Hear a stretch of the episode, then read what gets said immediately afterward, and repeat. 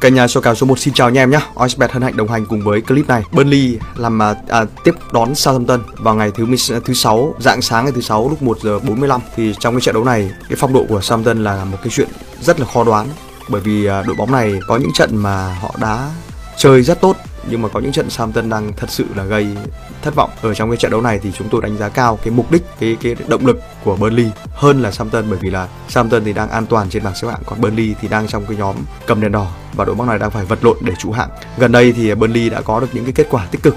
Đấy, gần đây họ có một trận hòa một đều với West Ham United và cũng có được chiến thắng trước Everton với tỷ số là 3-2. Những cái trận đấu của Burnley thường diễn ra khá là chắc chắn, cho nên là với cái kèo chấp hòa được thua này, chúng tôi sẽ chọn Burnley cùng với tổng bàn thắng từ hai bàn trở xuống. Động lực của Burnley được đánh giá cao hơn là cái à, lối chơi đang rất là thất thường của Southampton trong cái thời điểm này. À, quan điểm của chúng tôi Burnley trong kèo hòa được thua và tổng bàn thắng từ hai bàn trở xuống. Chúc anh em may mắn lựa chọn của mình nhé.